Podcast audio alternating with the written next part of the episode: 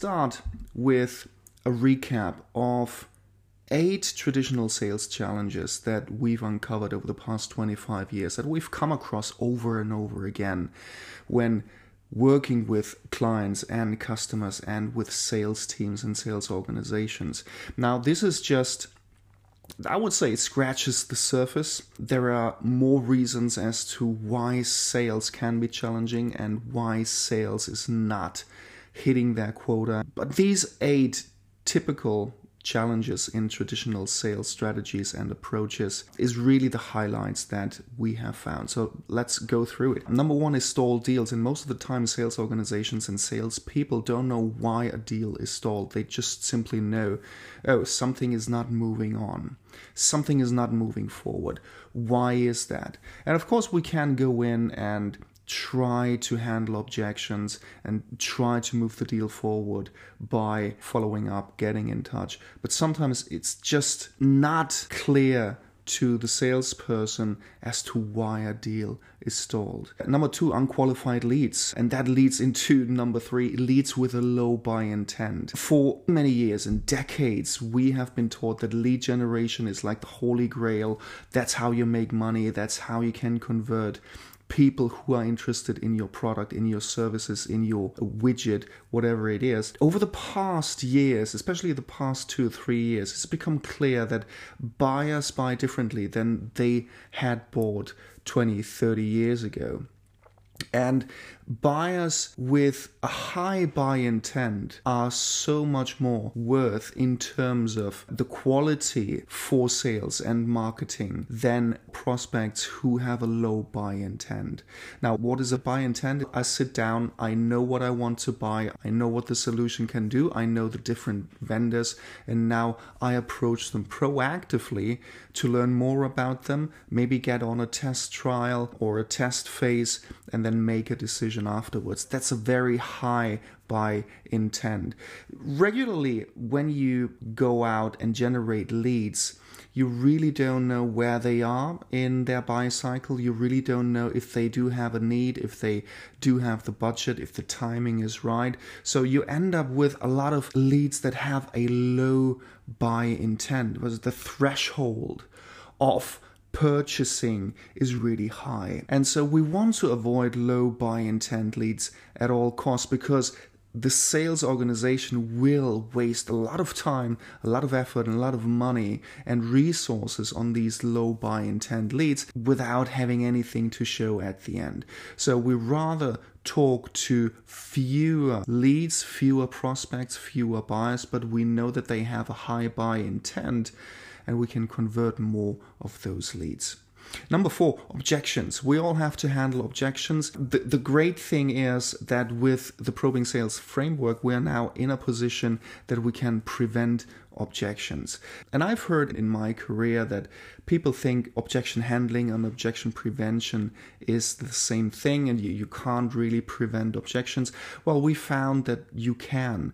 We've developed the framework. We know that you can prevent objections before they even come up and not with a kind of neurolinguistic or NLP reverse psychology approach. No, no, no, no, no. We can prevent objections very easily by the way we design our conversation flow, the framework, but also the way how we design the questions that we ask. Number five, we have unknown stakeholders that could sabotage our deals at any given time.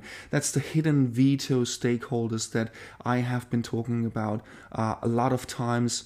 And there's also a video out there that goes a little bit more into details about how to uncover hidden veto stakeholders. Stakeholders in the buyer's organization, in the company, in the team that could pull out a veto card at any given point in time. And depending on who we talk to, that can be the CFO, it can be HR, it can be the, the team itself, it can be the users that need to use and administrate the new solution. It can be the CEO, it can be the board of directors. We've had all of these different stakeholders over the course of the last 25 years.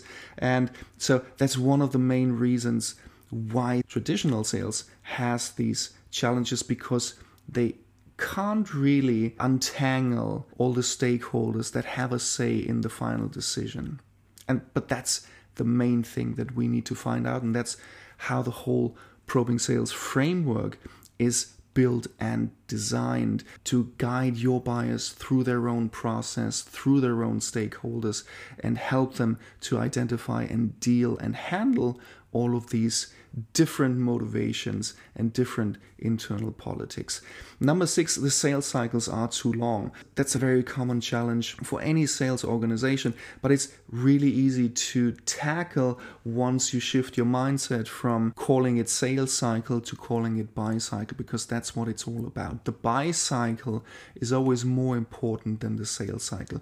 Why is that? Well, the sales cycle is seller centric. We are projecting how we would like to sell onto our KPIs, which doesn't really matter.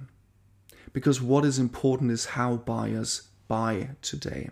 That's the only thing that we care about. How can we help the buyers buy from us? Once we shift our focus from our sales cycle to the buy cycle, to how buyers need to buy, want to buy, have to buy, and help them and guide them through their own process, we can accelerate that buy cycle tremendously. Absolutely tremendously. We've had customers and clients who had a sales cycle of three months and they reduced it to four to five weeks.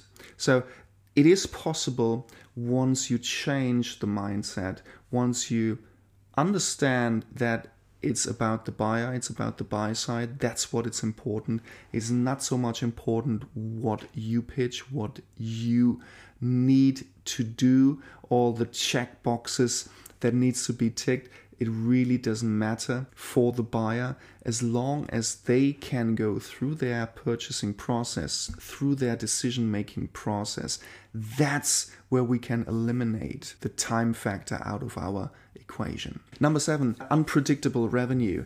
When we are faced with all of these challenges that we are going through right now, revenue is not really predictable. It's more kind of a hit and miss, trial and error, wishful thinking kind of approach. Yes, of course, it does work. And yes, of course, sales organizations have generated revenue and bottom line results over the past decades. But here's the thing if there was a way to have a more predictable revenue stream, to decrease the sales cycle slash buy cycle, to get more revenue in by speaking to fewer but more qualified leads, wouldn't you do it? Of course you would. At least you would have a look. And that's what this training program is all about. And number eight, that's a very important point as well, is the high fluctuation of sales teams, of sales people coming in and out of a sales organization or of a business. So, why is that a challenge? First of all, it costs a lot of money. Number two, the onboarding takes a lot of time, the training takes a lot of time. And Forbes, a couple of years ago, discovered that more than half of the sales training is gone and forgotten after 90 days. Now, that's devastating.